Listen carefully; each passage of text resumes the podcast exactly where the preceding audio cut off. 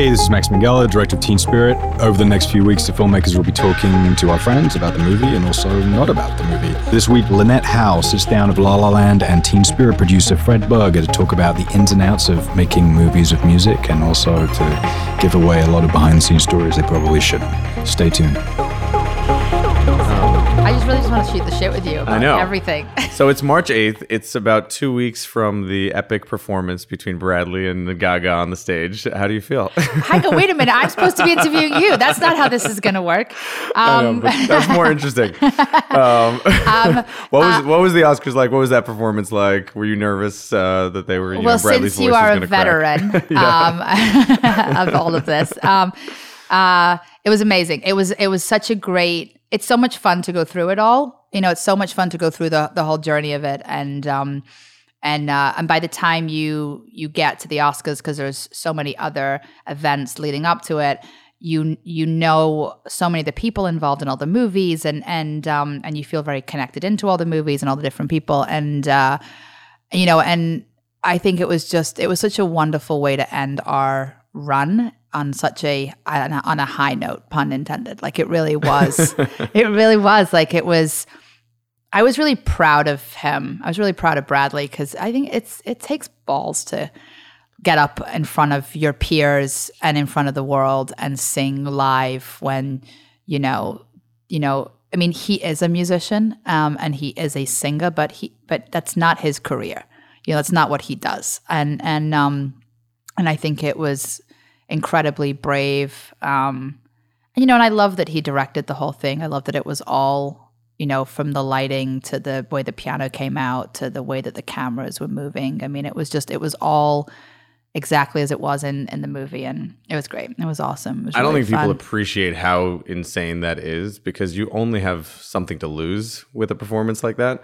As an actor, you know, although uh, I'm sure both of our movies uh, feature live singing in the movie, you still get to do more takes and figure out in the edit if it works, and Yeah. you're protected in that moment. If he if he missed, the whole world was watching and like wrapped. No, and, And they that, and they like, and it could have cast like a yeah, and it could have cast like a shadow over Yes. the movie and and you know and and um and also because you know I mean he he spent you know a year really training his voice to become Jackson Maine. I mean, he wasn't singing as Bradley Cooper in Star is Born. He was singing as Jackson Maine with this completely different register that he'd spent a, a lot of time on and and and but by the time the Oscars came around, he's Bradley Cooper again. He was not Jackson Maine and so you know, I think he debated for a while whether to do it m- mostly for that reason. He was like, I've never sung this song as Bradley Cooper. I've only ever sung it as Jackson Maine. And that, that's a very different thing for him to do. Well, 100%. I think people don't realize how much singing is a muscle that you have to train. Yeah. Just like gearing up for the Super Bowl. You have Yeah. to, you know, gearing up for these movies. It is months and months of preparation and exercise and getting you the strength of your vocal cords and, and your ability and, and really preparedness for the day. And then the second you shoot that number, you lo- you throw it all out the window because you don't need it anymore and it's gone. And so for a year later to kill it on that level and on that stage is uh is pretty impressive. Yeah, it was great. I was really, I was really proud and happy for for both of them. They did a Um, dry run in yeah. Vegas, right? That little surprise. Thing He did a dry run in Vegas, but that was more a like he went to see her show and and he wanted to, you know, he wanted to get up there and do it with So her, fun. and and I mean that was like that wasn't rehearsed. That was I mean he literally just went up there and in his baseball cap and and did it on her stage, and um, that's Bradley, you know. I mean he he he's pretty fearless individual, you know, to be honest. So Um, well, I'm so psyched we're talking because my good friend Lynette Howell here. um, we've known each other for a long time. We made a lot of scrappy little indie movies and some bigger movies, and and there's a sort of fraternity and sorority of of producers who do what we do in a really hands-on way. And I think like anytime I see you or Bruno or Alec, you know, people who really get in there, I think I feel like we can drown in conversation because we have war stories that turn into Yeah. fun stories. But specifically now we've both made movies with music at the heart, like the thing I always say about music movies or making movies that are music driven in whatever capacity is they're 10 times as hard and 100 times as fun, you know? Absolutely. I, I mean, they re- they really are. And I, you know, I just want to start by saying how much I love Teen Spirit. Like, I oh, think it is such a enjoyable, fun, an emotional movie. I was sobbing my heart out at the end, and and I was so with her. Um, and also being British, I, I you know I just I connected into that kind of like small town British sensibility. Um, and it's awesome to just be here and chat. I mean, you and I could. This, we have to be afraid. We have to be careful. This podcast can go on for like eight hours. we have to keep editors. it contained. Um, but I want to know because, like, I find your career endlessly fascinating to me in the way that you know I've you know it's it's always it's always great to talk to other producers about how they got to where they are because producing in some ways is such an isolating and lonely business even if you have partners even when you have partners in your companies or mm-hmm. on your movies you know the journey for each of us is is so unique and specific and there never is a roadmap. It's you know when when young aspiring producers say to me so how do i become a producer? There is no answer. It's just like well i don't know how to become a producer. I can tell you how i did it. Um, you know and so i'm i'm i'm not going to ask you how you I'm not going to ask you to like spend two hours telling me how you did it, but but I I do want to know how you got involved in this particular movie. Um, and obviously because you're you you know you produced La La Land, you obviously have that experience in musicals, but it, there's so much more to this movie than just the music aspect of it. And so, what drew you to the project? 100%. Well, actually, I'm uh, I was involved with this movie before La La Land was made. Um, and I had met Max before, well before La La Land was anywhere near production or even felt like it had a chance of getting into production. Um, I was just introduced to Max by some of his agents as sort of a general, uh, you know, you guys should know each other. I was sort of a young, hustling producer, which is to say I was trying and failing to get movies made. And he, with Jamie Bell, who's a collaborator on this movie as well, was trying to get another another film, another project made that was the impetus of our meeting. We had a great coffee. We were both at the same coffee shop for about half an hour looking for each other and realized we were both there. And then uh, so our meeting was really rushed. But in that in in the half hour that we got together, um, there was like an immediate connection and an affinity and and it's hard to put a finger on exactly why, but we just were speaking about movies in the same terms with the same depth of like passion and and you know Max, I think for a long time, and he is such a passionate filmmaker and artist, and I could tell from his work because already he had been producing and writing as well as acting, but especially sitting down that there was a real filmmaker there. And it's not only because of the tradition of his father, obviously as a great filmmaker, or as his mother as a great choreographer, but uh, just someone who's so profoundly passionate about storytelling and had a precision of vision that he was sort of desperate to express. And we just and there was sort of a defiance also that I think we connected on as just like let's try to do things a little differently and not put and not be boxed in by people's perceptions of what we're supposed to do as as you know individual artists. And so we just hit it off and then didn't talk for a year but remembered each other fondly and then he had a few other projects and we reconnected, had coffee again and talked about various things. And actually he pitched me this movie and when you meet Max, he's so articulate and erudite and sophisticated yeah. and worldly. So when he pitches you a, you know, pop movie, it's sort of like, huh, like that's not that's not the expectation, and kind of refreshing at the same time.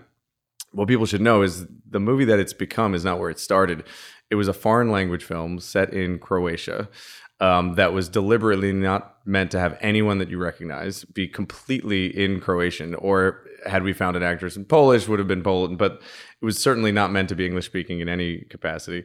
Um, and and so you knew you were going to make a foreign language movie with no star with a first time director. And as a producer, that's sort of an insane oh, it's a piece hurdle. Of cake. Yeah, exactly.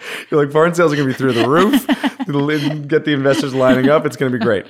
Um, by that point, I'd started working on La and we were sort of prepping the movie.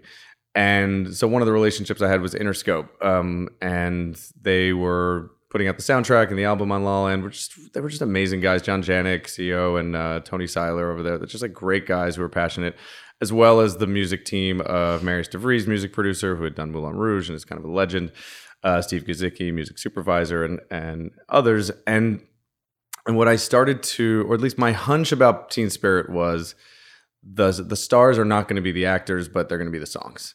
And even a lot of people told us we should never make La La Land. There were 10,000 Reasons Why I Could Never Connect, and original musicals about a city people hate, about music styles people hate, and, you know, two people who don't get together was just a folly. But we bet on the fact that people were addicted to, um, you know, music shows, uh, American Idol, X Factor, Dancing with the Stars. Like, there's a reason why those are consistently the by far the highest rated shows in every country, in every language, because music provides an emotionality that you, it's hard to find in other forms. Yeah, And, totally. You know, I think Marvel movies and Gravity and others provide a spectacle that sort of get to some of that. But music and dance are just inherently visceral in a way that almost narrative can't achieve on its own. Um, so on in both movies, we kind of said, let's hope that the music can do the work uh, that some of these other challenges or or perceived headwinds um, feel like uh, are in our way.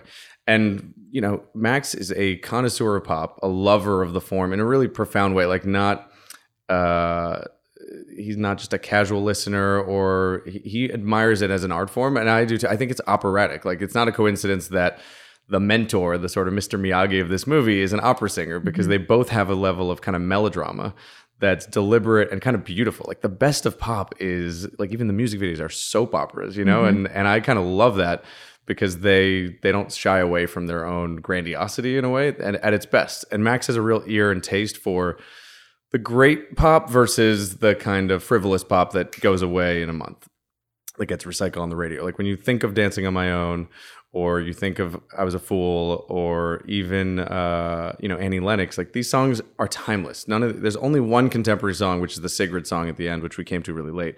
Every other song, when I hear if, if I'm at a static party, people start dancing. When Dancing on My Own comes out, the whole no matter how sort of uh, stodgy the group is, they are bouncing, you know, Right. and and that applies to the whole soundtrack. Has a real balance and taste that is thought through and deliberate and was in the first draft of the script even as a foreign language.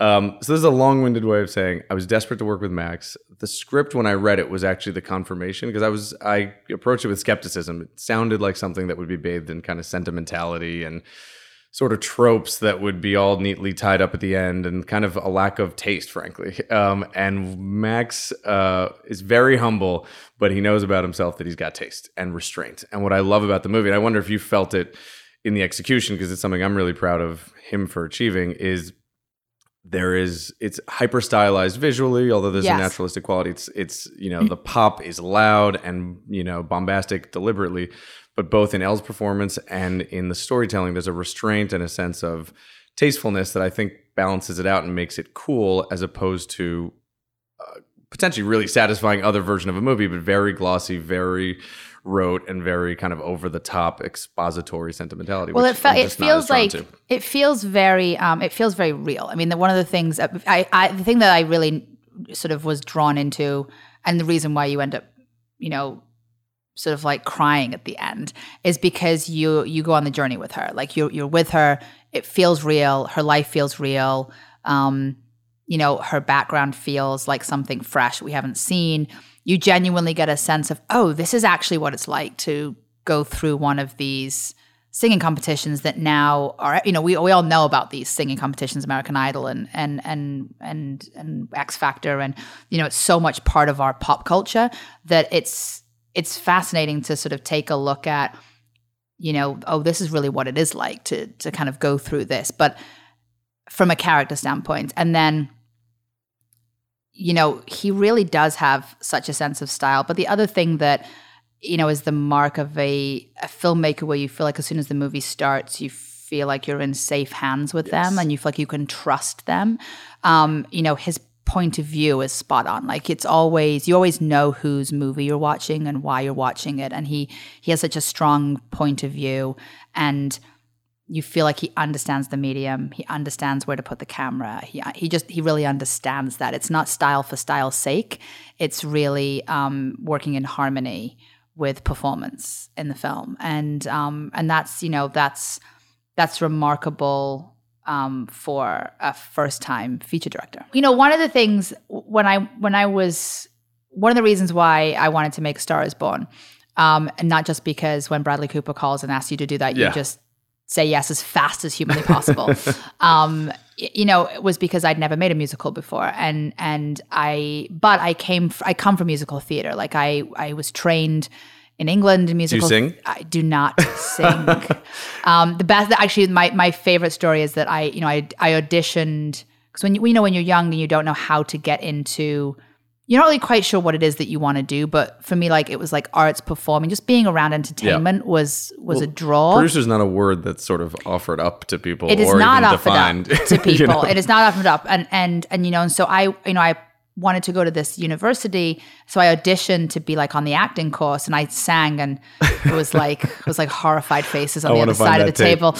Oh boy! Um, but they, you know, but then I went and did what they call sort of like a management degree there, but it's really a producing degree, and and um, so Where I was was that?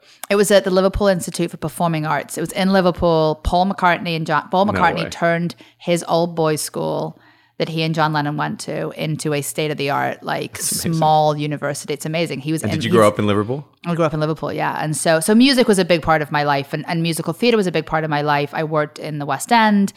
The reason I came to the U.S. was to was to work in theater, musical theater. So I understood a lot about the way that the collaboration of of music and text work together, um, and especially musical theater. It's such a it's such a collaborative medium because you really have to have your composer, your book writer, your lyricist, your director. Everyone has to really be working in harmony with each other. It's not like Right from the beginning, yeah. Right from the beginning, Yeah. it's not singular vision the way that filmmaking Absolutely. is. It's very collaborative, and so you know, I but I but it had been years since I had really been in that world, and so what was exciting to me about A Star Is Born was doing something new. I always want to do when I'm producing, do something new. And Yes. so, you know, Totally. what was it about, you know, what experience did you come to La La Land with from a musical standpoint? And what did you learn during during the making of La La Land? And then how did that inform Teen Spirit? And was there stuff that you learned on Teen Spirit that you hadn't experienced on La La Land? Well, it's a great question, and I'm actually very curious to hear how you're feeling now after having made a musical movie and how you want to apply that to future movies because that really was the drug for me. I, I didn't come to movies to make musicals necessarily. Like this wasn't some, you know, Damien is encyclopedic about truly like classic musicals from the 30s to today's in every single one, good or bad, and he knows them encyclopedically, and it was his great dream to make one. Uh, our gift as producers is we get to traffic in all different kinds of stories much more effortlessly than filmmakers or even actors sometimes. We can make a horror movie, a comedy, a musical, a drama, a sci fi movie with no kind of uh, confusion in terms of what box we, we Or operate in. risk. Yeah, exactly. Or risk. The risk Yeah. is much lower for Hundred percent. We're allowed to we're allowed to fail in a different way than other artists Absolutely. as well. Um, I think we try not to, but Yeah. it's still we're we're the permissiveness is uh, is there, um, and and yet I do the way that frankly like Kubrick and Coen Brothers and Tarantino, like some of my favorite filmmakers, uh, sort of tackle different genres through their lens. I I love that new challenge. I always want to be making a movie that I haven't made before and learn. And one of my first movies was a horror film, and I'm not particular like horror aficionado either. Although you, when you start really researching the best of the genre, you can get into. You realize there's no excuse for a bad version of any type of movie. Do you know what I mean? Any movie can be done well. Any movie can be done with artistry, and also push the the canon forward. And so when Damien described his sort of dream ambition of making a musical, it got me and Jordan incredibly energized, especially because it sort of coupled a reverence uh, and homage for the past, but a, a foot definitely in modernity and how to push the entire sort of form forward a step. That was the and he hadn't written Whiplash. It was kind of the audacity of, of three people sort of talking in terms that we never thought we'd have a right to to shoot and execute.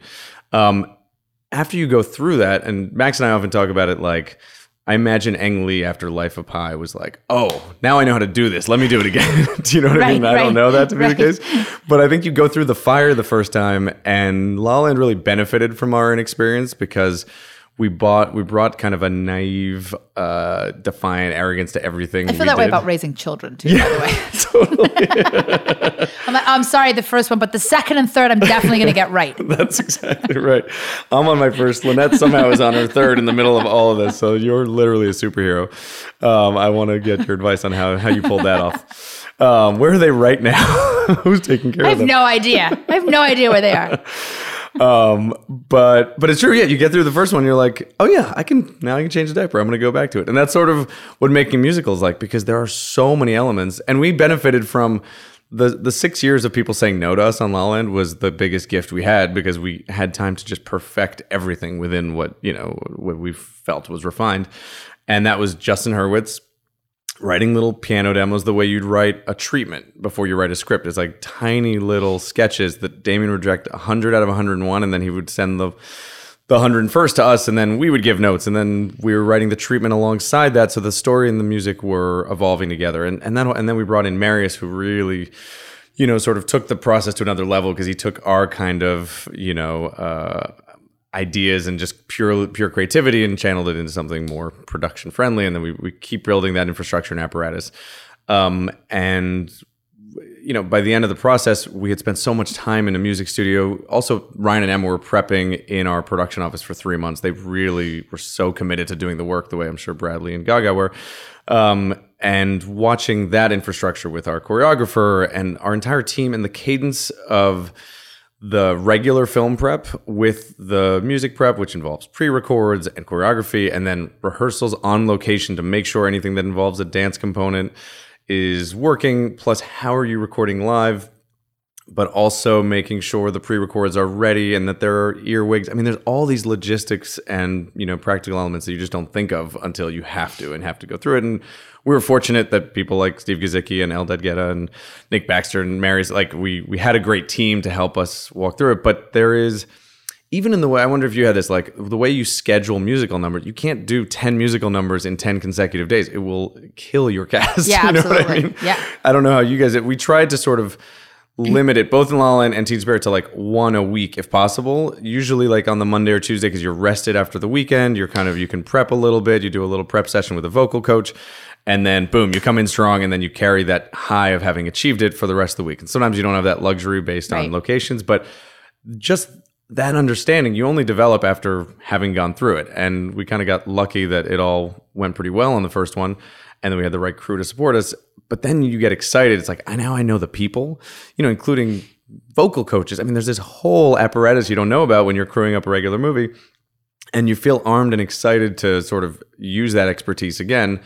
Um, in addition to the fact, like I just love it so much. Like when you're in the music studio, you feel like the world goes away. You're in this bubble, and it's pure creativity. And I love that I have no musical lexicon. Like that's the other thing. Like I'm, I love making music-driven movies because I can only comment it not from a technical point of view, but like this makes me feel sad or this makes me It's feel a pure bummed. emotional. Yeah, it's an Yeah, emotional want reaction. that little. What's that little instrument that makes me feel like I'm in the clouds? Do you know what I mean? Like, exactly. and I deliberately like don't acquire a musical lexicon so that I can always be a lens that is never sort of filtering notes through a technical standpoint because that can be deceptive and it's like perfection for technical sake but if it's not achieving the thing that the audience wants to feel like they're not going to talk about falsetto and you know uh, dolce whatever you know what i mean Yeah. they're going to talk about oh that made me feel happy or like bouncing out of the theater and the the test of making a movie and i'm, I'm sure your crew had this is like the most cynical kind of you know non-music uh, i'm here for the job kind of guys.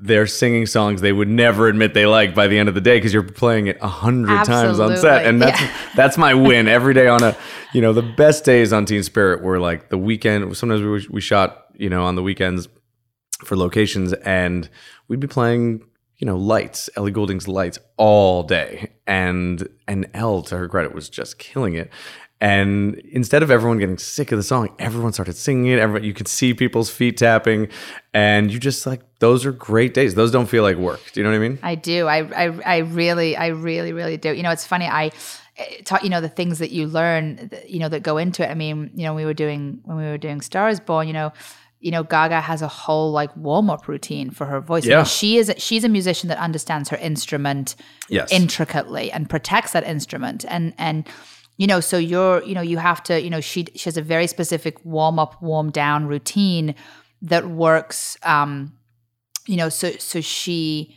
you know, and she you has- have to she- schedule around that I so you schedule around it, but not only do you schedule around it, but like, so you know, so there's a specific warm up routine she has, and then she has to cool down for a period of time, and then, but it has to be pretty like minute to when she's going to go Right. perform.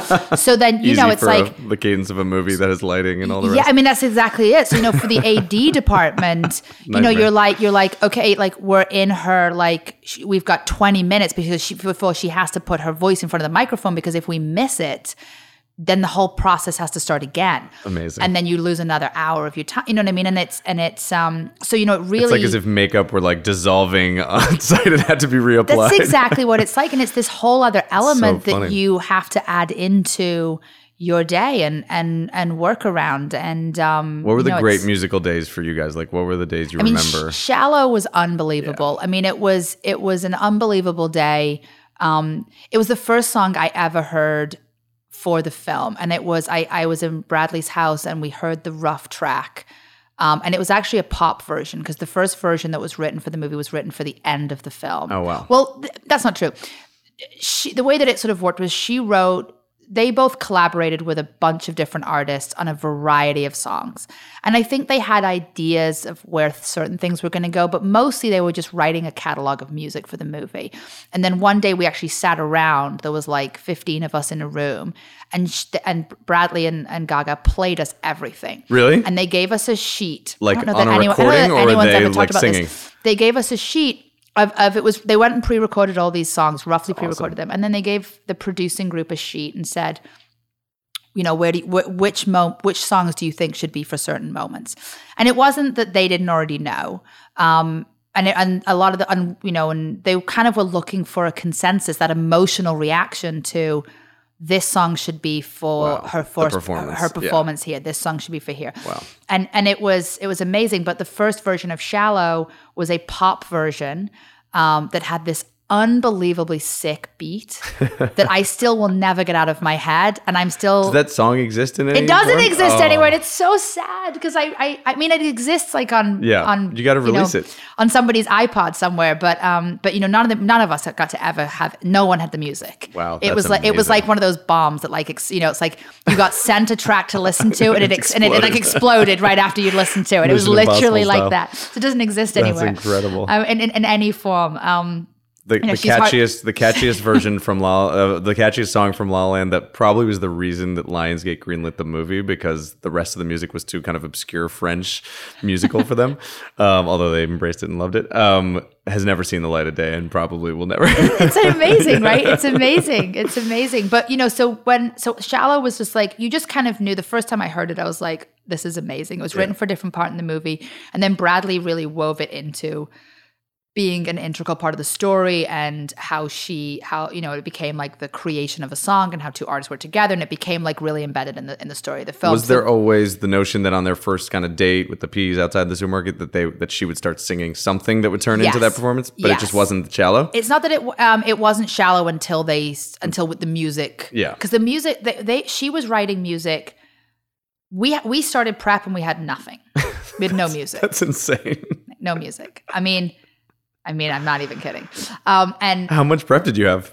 That's you know, like like eight to ten weeks. You know, eight weeks, ten weeks. So were you doing pre-records? Like was the goal to have pre-recorded everything by the time the shoot started or what was They were going to the recording studio on weekends at night. I mean, he because he also was they pre-recorded. I mean, all of the singing was live, and so but we also had to have.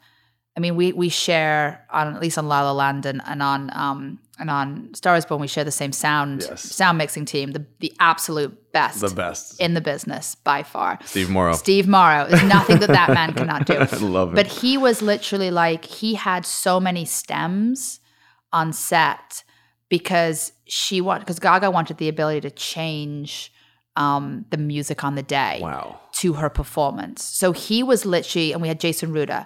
So between he and Jason fantastic. Ruder, they basically were mixing live on the day because she wanted to be able to, you know, switch it up, have the bass be louder, have this, drop the drums. Like she wanted to be able to do that. And was that just in her ear for the It was most part? just in her Yeah. ear, yeah. So the, the music couldn't get out, which is another thing I want to talk to you about, like, because that's another layer of this. You know, is 100%. is like how do you keep on an original musical? How do you keep um, with extras and with like you know how do you keep your music just trust? Like how do you keep that music under wraps? Well, Well, that's also a crazy thing, but it's the even just I think what people don't realize is often when you're shooting these great sequences of people playing piano and singing, is the piano is muted so that it can't interfere, so that you, you know the artists or the voice is, is captured live, and so it's all these people dancing to an artificial concert. it's just a very eerie sight to behold.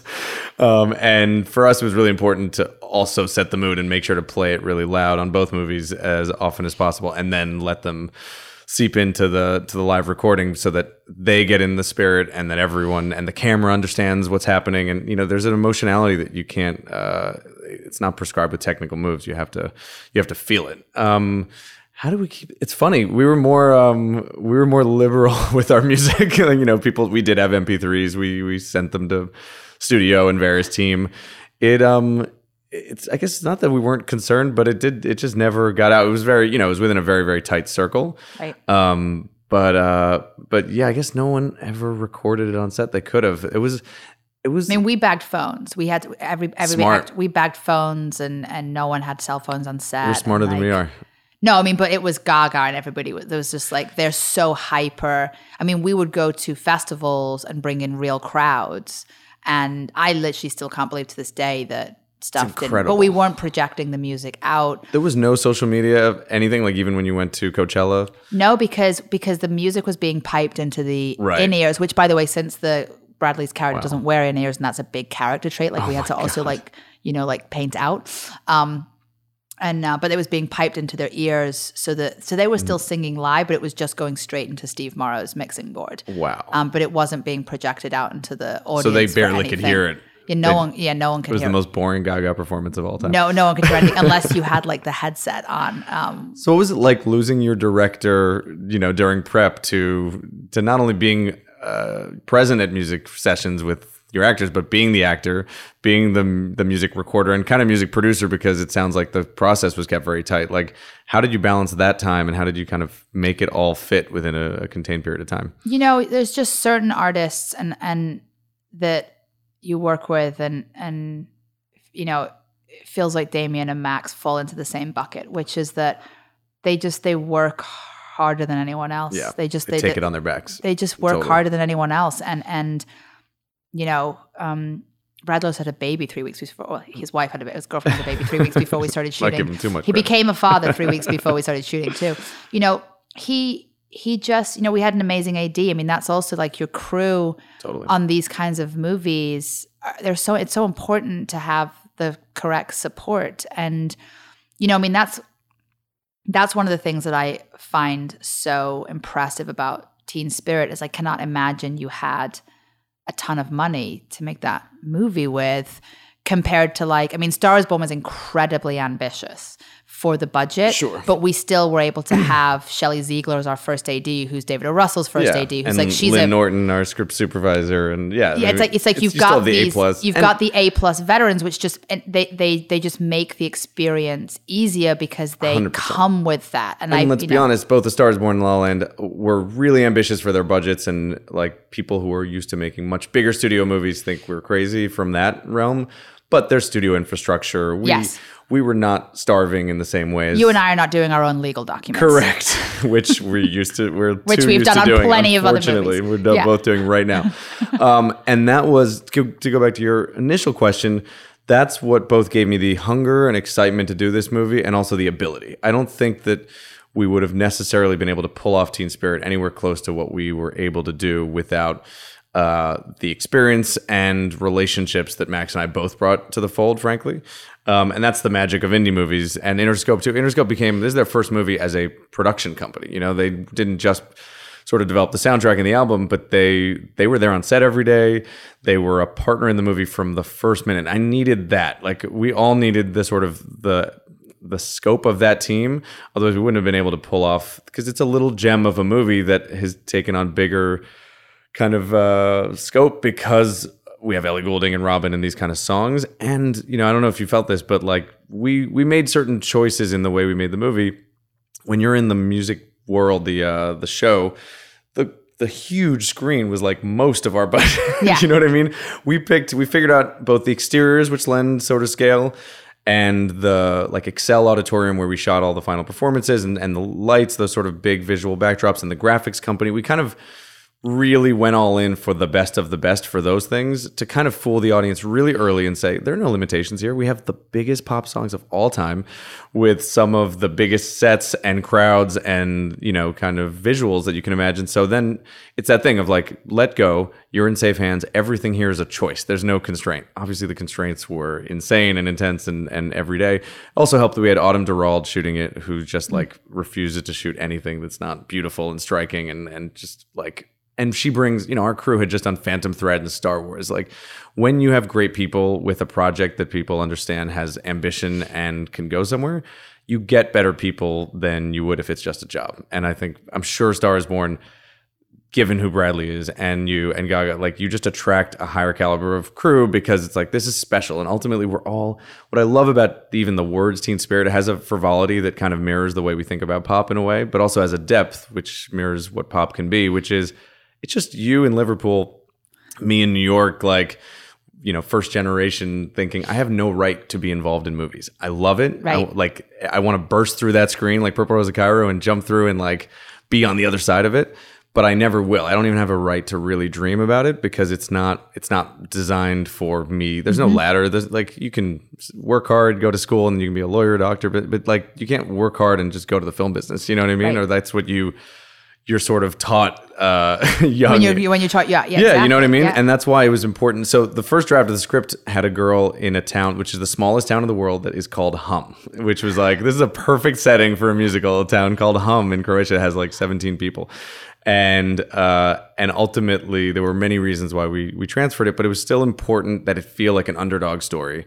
And the Isle of Wight, which many people have never even heard of, happened to be where Max's dad grew up um, and was you know it's a tiny provincial island off the coast of the UK where you're not taught like you can go be a pop star in London. And that spirit to me is like the angst of having a dream and having a desire to escape, but not feeling like you really have that right to try to pursue that.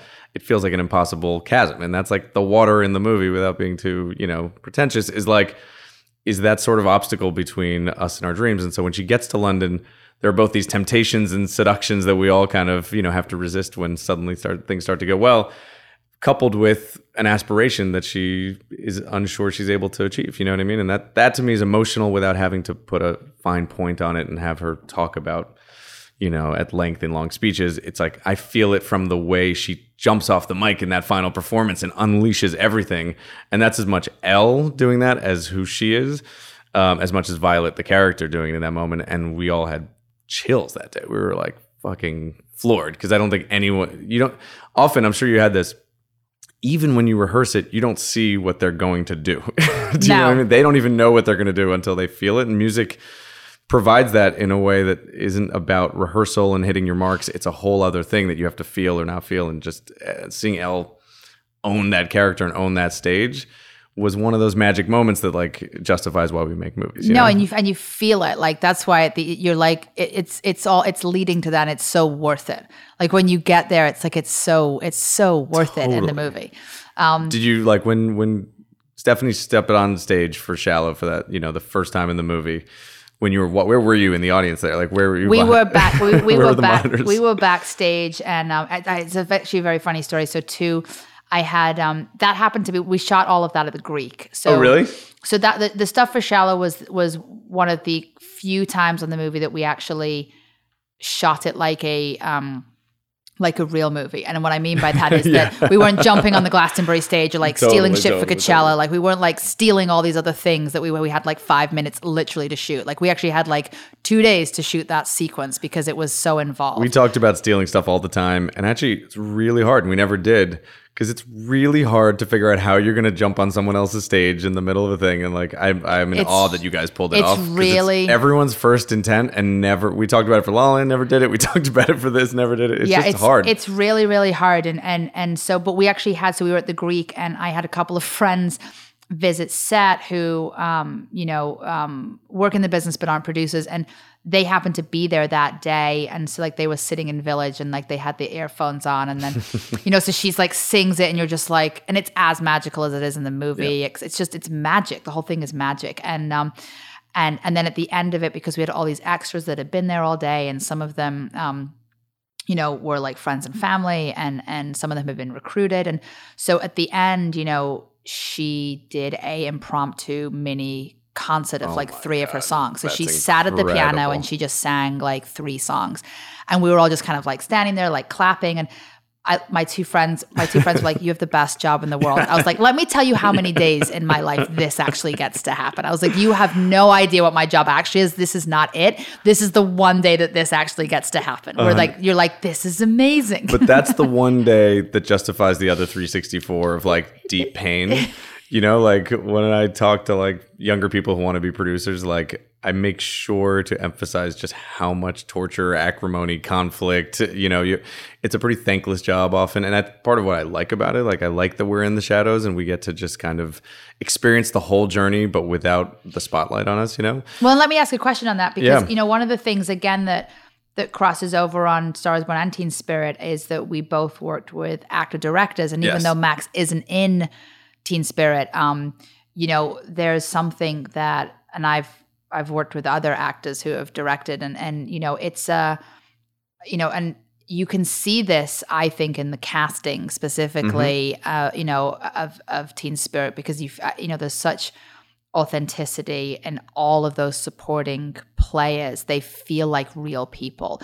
And what's amazing is that Elle feels like a star with those real people um even when she's sort of this regular girl. But the truth is like that's the whole point. She's never this regular girl. Like Right. there is something inside of her that enables her to become who she is. And so she stands out and and that work you know that works. But like the casting of all of that to me comes from a deep understanding of being an actor. But so so talk a little bit about working like how how you work because I feel like your a producer's relationship with a director changes from movie to movie, but sure. specifically, although it's always about trust. I find like yeah, with the- Max, the and then also like you know what did he bring as a as an actor who I mean as a director who's also been an actor and familiar with that.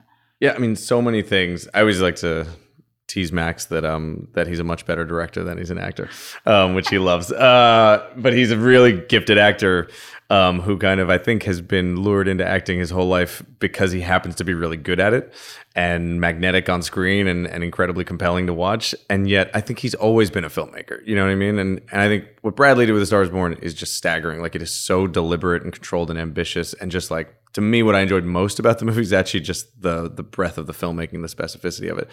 Um, and I love when people kind of surprise you with that ability. Um, I think Max has always been a director who got sort of sidetracked with acting in a sense, and so that's part of why there was an effortlessness and a comfort and an ease from day one of the process that never felt like he was wearing a new hat, but it's kind of he was allowed to unveil the hat he always had in him, you know. Um, but casting in a music movie of any kind is a massive challenge, and in a way, you guys epitomize it, and Lullen has this, and ours certainly does.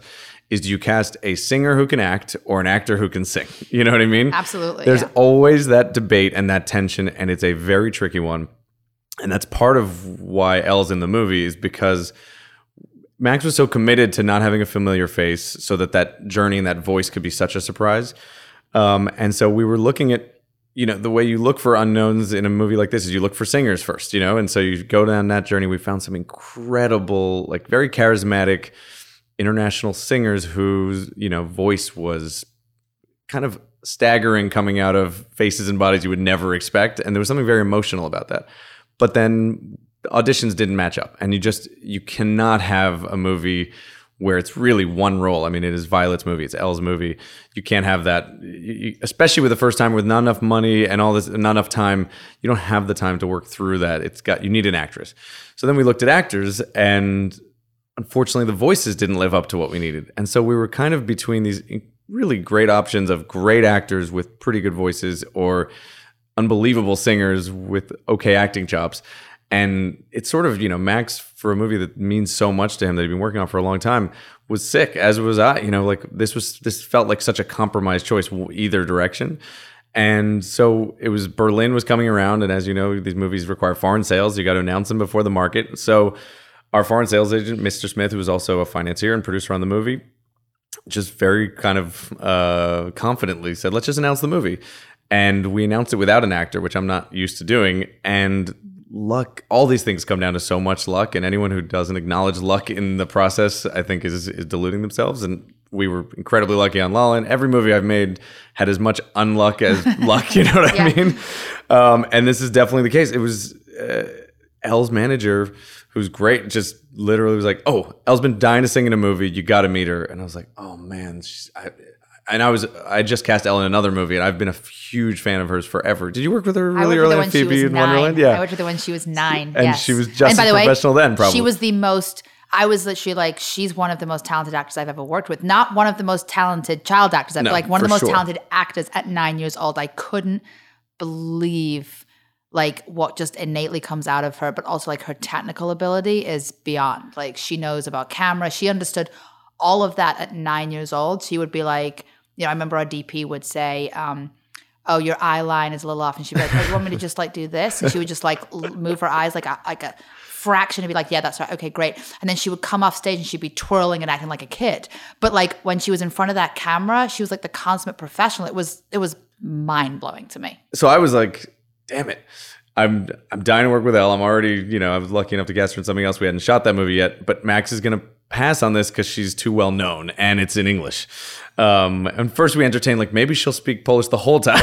you know? Oh, wow. But Max, I think, was incredibly relieved because he knew Elle could sing, and obviously she was a like a you know phenomenal actor. So he's like, okay, thank God.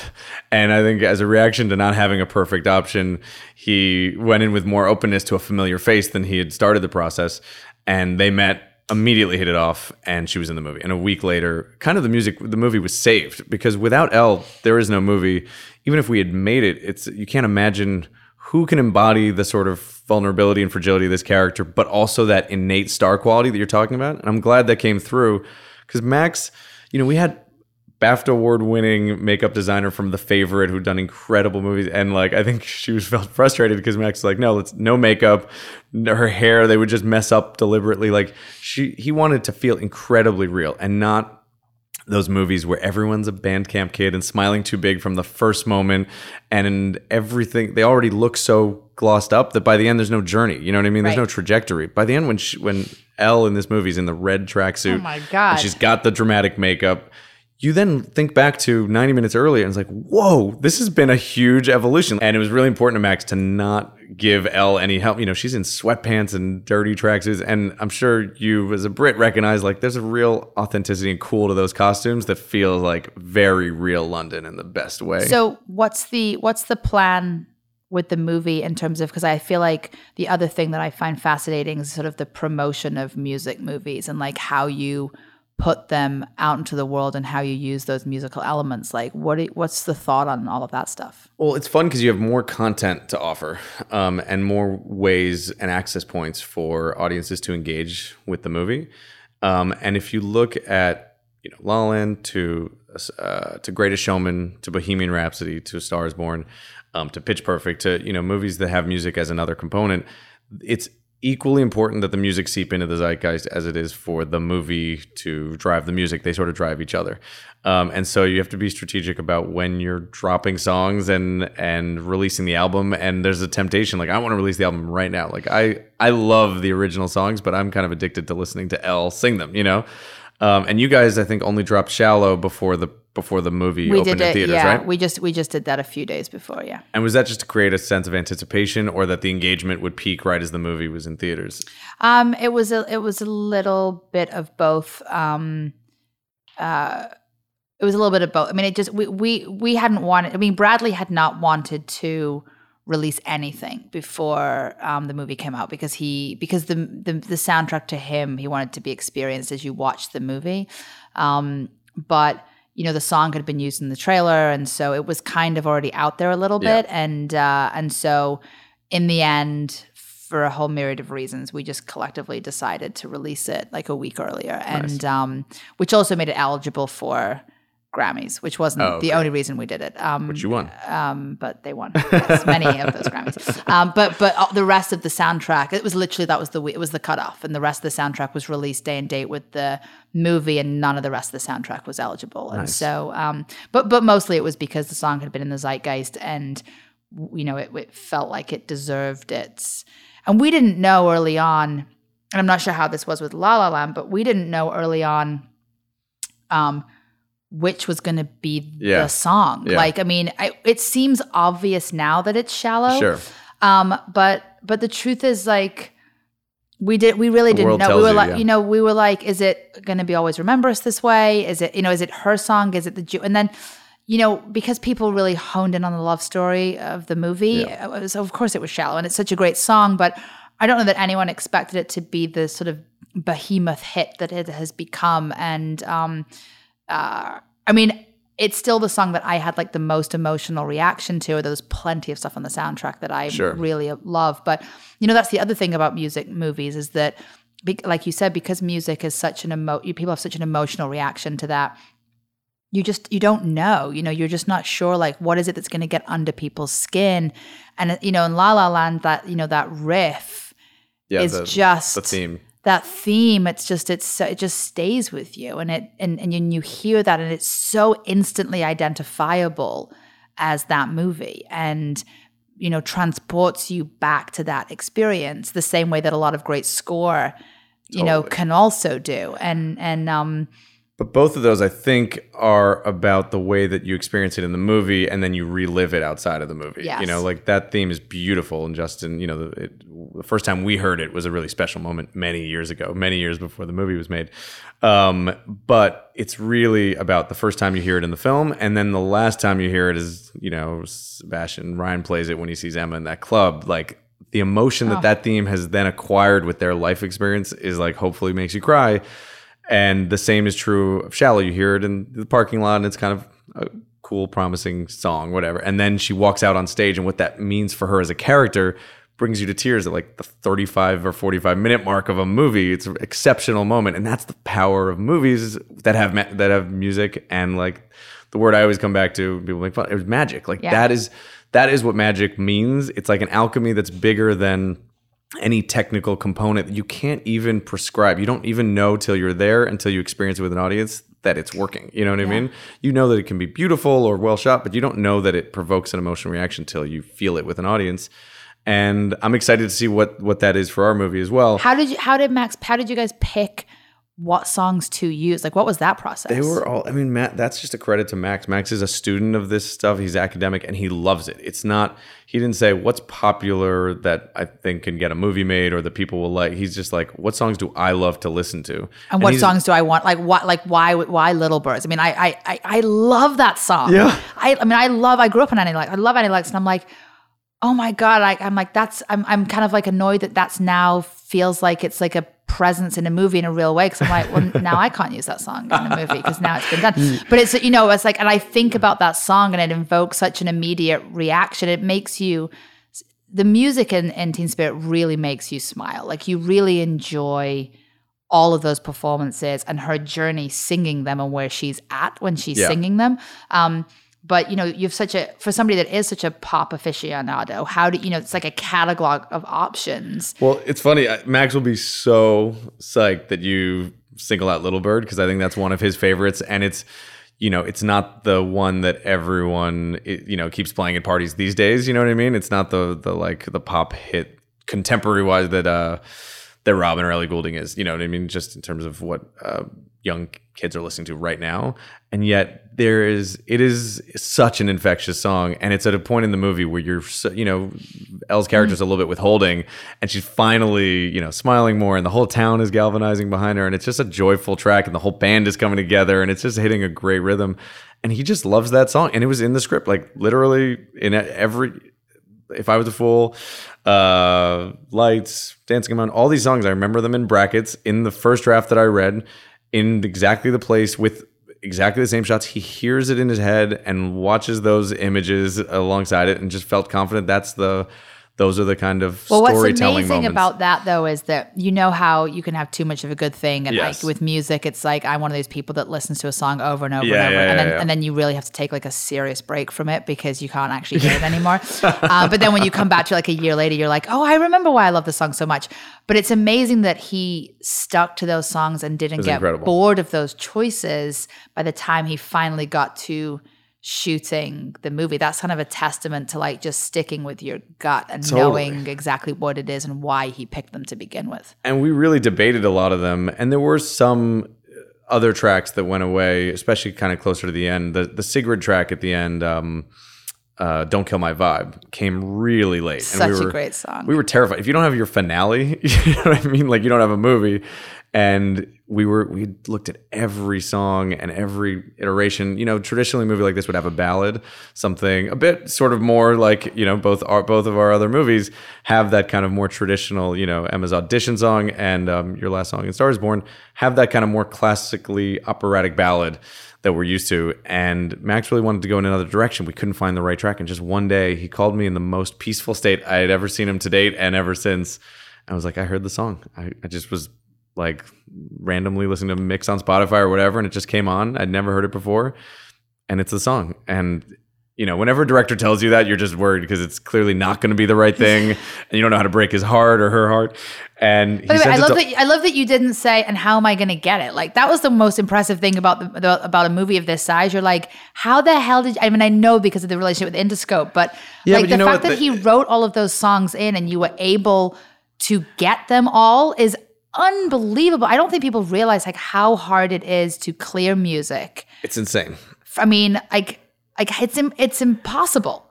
It was, and it was a little bit of acting as if until it came true. And and really, Steve Gizicki, our music supervisor, is the like the hero in this. Um, and and Max, like people don't you like you know, there's people don't want to put their songs and stuff they're not going to be proud of and proud to be affiliated with. And Max is cool. Elle is you know incredibly admired and well respected. And everyone in our team had a kind of aura around them that made it feel safe. Um, and Annie Lennox is an icon, and she was nervous. You know what I mean? All the artists wanted to stress test and make sure they weren't going to be embarrassed by their affiliation with this. The lucky thing, I guess, is, you know, poverty is also a virtue, is like we didn't have the type of resources and budget that you would normally need for these kind of songs. And it was just, we're incredibly lucky and grateful that these artists played ball with us. Otherwise, we literally would ha- have had no movie. And we kind of jumped off the cliff. Like we started the process of making it before we knew we actually could have the music. And it's, but I, I think that's, That's sort of, isn't that what we do all the time? It is what we it is what we do, but it doesn't make it any less ballsy. I mean, the truth Oh, no, is like it- it is what we do, but but but music is. I mean, it's. um I mean, I I you know one of my favorite music stories is from you know this movie I made called Captain Fantastic, and the the kids the so kids all much, by the way. sing, you know, um, uh, "Sweet Child of Mine." Oh, yeah. you know, at the end, and Yep. but but we. He didn't have that song. The song that he wrote into the script was was a Prince song.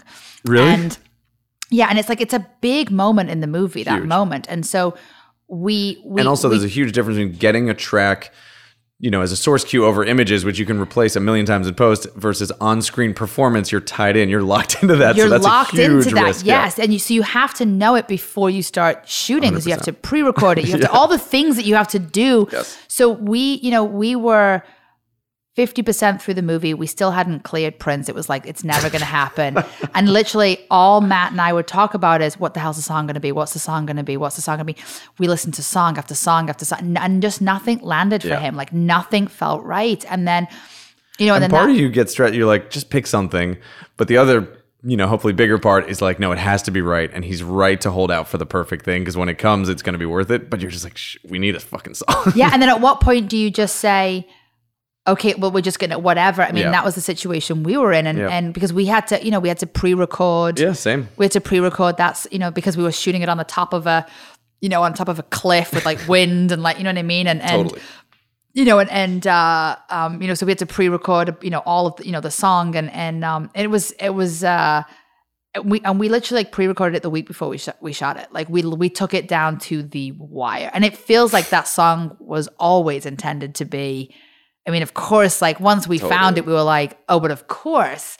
And the same with I feel like with the end song in Teen Spirit, you know, you're like, but of course, I mean, the song, it's like the lyrics are like, they're so what the movie is like saying and like everything about it. I'm like, it's the perfect song. It has the perfect energy. She gives the perfect performance. But it's amazing how sometimes you can arrive at that later in the process. Totally. And it defines what the movie is. and that's like luck again being matched by hard work. Like Little Bird, you talk about Little Bird, the lyrics of that are perfect for who Elle is and what her character is going through in a very specific way. And Max and Elle really went through a journey together to integrate her into the script and her life experience. Like this is very much a character they created together, and and the music stayed the same, a lot of the visuals stayed the same, but the character changed a lot when Elle came into the process because she's brilliant, actually, and a great storyteller and has great instincts, and infused a lot of her personal ideas and and tensions in, into the character.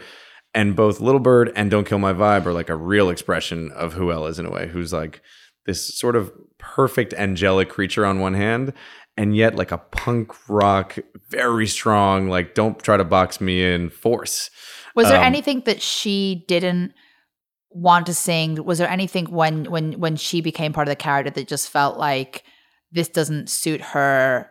That this doesn't suit her her voice, her her sound. I mean, part of the reason I asked that is because you know Bradley finding his finding Jackson Maine's sound. A big part of that was also well, what can Bradley Cooper sing? Yeah. It wasn't just 100% it wasn't just it was sort of like bradley cooper as a non-singer has to convince the world the audience out there that he's a musician that is become an iconic musician and so what what ha, like, what musical style really lends itself to that and and he found that during the pre-production and working with artists it took him that process of working with gaga and like figuring out where does bradley cooper feel Right. most comfortable as Jackson Maine in what genre and like what was that collaboration with Elle like? Uh, well, a hundred percent. That's another thing I think people don't realize, and I didn't realize until I'd gone through it. Is you know, people, even the best singers, have a vocal range. You know what I mean? And to go out of the bounds of that vocal range is very dicey and complicated, and and doesn't often yield good results. Um, and luckily, Elle is really talented, and with Marius and vocal coaches, we really like trained that instrument. But there were she had opinions on music, and there were a couple tracks um, that I think we all you know felt vulnerable about that she felt strongly weren't shouldn't be in the movie and, and they're not um, but the one that is unbelievably challenging is lights lights is a deceptively crazy challenging song. It's challenging you know even if you're ellie goulding it's impressive that she that ellie pulls it off. Um, so it's a it's a hard song for a pop star let alone uh, an aspiring one and an actress playing one. Uh, so there was a lot of conversation of is this just too hard? Should we find another song? And elle Elle is like an Olympic athlete who was like kind of born an Olympic athlete, so she's never known her limitations, and is that like she's just so used to being able to do everything in a kind of in, innate way that I don't think she's ever daunted by anything. Like she's always up for the challenge. I've never on anything I've ever done with her, I've never heard her express like fear or concern or like you know uh, a sense of like I can't do something. It's just like it doesn't come from any overconfidence. It's just like she's always just done what people have challenged her to do in a way that's really like kind of unbelievable. Because I'd be terrified to, to even sing like a, a hum. Um, but lights, we were like, can she pull it off? And Max really fought for it, and I it's a song I really love. Like that's where like my idiocy about music kind of came in a little bit. It was just like, no, this is the song when I listen to the album, I listen to three times in a row. Like, please, can we keep lights? It's so, and he had timed that whole sequence is long. There's a huge kind of lead into lights that had a, a very precise visual orientation that I was just like really scared about losing. And Max rightfully fought for it, and luckily Marius is able to pull it off. And Elle just trained and trained and trained. And by the time we shot it, it didn't feel hard. Like she just crushed that song on the day. And that's one of my favorite days of the shoot because there was that like apprehension about it. And then she like nailed it, nailed the dive, you know? And it was, uh, it was fun to all collaborate on those discussions. And those debates in the music studio are part of the best like highlights of making these movies because you're just talking about music, which is a just the love. You know what I mean? There's nothing kind of practical about it other than just like what makes you feel great and what can you pull off and it was it was amazing Do you feel addicted to trying to continue to make music driven films? 100%. I know, me too. like right? that's what i was gonna say do you let's do it um Do no it. it's an addiction like that's like I would actually be fine if that was all I made for the rest of my Yeah. life was like music driven movies and, and musicals. there's so many different kinds you know what i mean like i'm working on a lot of different stuff right now that traffics in different musical spaces and some are you know looking at famous musicians of a different time and some are just totally imagined and i'm talking to a filmmaker later today about taking an album and sort of turning it into a movie you know what i mean it's like it is it's both really lucky, right? Like we're in a moment where it's very hard decision to go see movies. You know, it's the hardest I think entertainment consumption decision in the business. Um, and so we're really lucky. The thing that we've just fallen in love with uh, by pure luck. Like I imagine that Bradley called you because you guys hit it off on Place Beyond the Pines. Is Yeah, that right? yeah. Um, and I'm on Teen Spirit because I met Max for coffee about a completely different movie. Like it's by total fortune and chance that we're doing these movies. Um, but it's also good luck that like people are going to see these movies. Yeah. You know what I mean? Like there's a reason Bohemian Rhapsody had the journey it did and Star is Born and Greatest Showman because of the music, uh, as much as the filmmaking and then the acting and all the rest. And so that musical element it just it's it's it's Yeah. it's that thing it's like you said earlier on it provides the same um the same elevation to some of these stories that you know visual effects do and the reason why Totally. the, the reason why everybody goes to see marvel movies and all of those superhero movies is because of that visual spectacle and and it's amazing to be able to elevate dramatic stories with music in the same way that visual effects do and for me that's so much more a world i'd rather traffic in in terms of producing um couldn't agree more. and it's and it's you know it's it's there's such a satisfaction um there's such a satisfaction to that and and uh i mean who doesn't want to just listen to a great soundtrack I know. And I also think we all like the secret of both Hollywood and the music industry is every filmmaker wants to be a musician and every musician wants to be in movies in a weird way. And so that's part of like and then those relationships are so fun. Like I we we had too much fun on Teen Spirit. Like as hard as it was and we really Max worked so hard. The whole crew worked really hard. It was not an easy film to make and like we had we started with a certain number of days and they went down because we did devote resources to the things we felt were like you know uncompromisable um but it felt like a family making something that came out of a pure place and was just joyful to talk about and no one was there for the wrong reason it was just like a really like when we look back at EPK materials, we're like, oh, that was a really happy time and living in London and all of it was great. Same thing, La La Land was a very pure experience of a lot of people who love each other still and are still in touch, you know, making something special. I think that comes from implicitly music movies create a, a warmth and a joyfulness and a spectacle that like bring people together and create these amazing experiences. And so sometimes I feel like we're the luckier ones. Like the audience hopefully gets a big experience that they have a big journey on and want to replay. Like I think what's cool about Teen Spirit, it is it, Max gets bored easily, so it moves at a very quick pace. It is ninety minutes. You know what I mean? Is fast and has a lightness, but then a surprising depth and emotionality. But I hope it's an it's a pop album that people play over and over and over and over again. Like I never get bored of watching it, and I hope people don't also.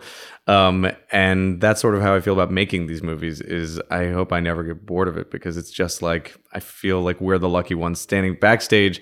You know, when Ryan and John Legend played their concert in La La Land, we we had the El Rey.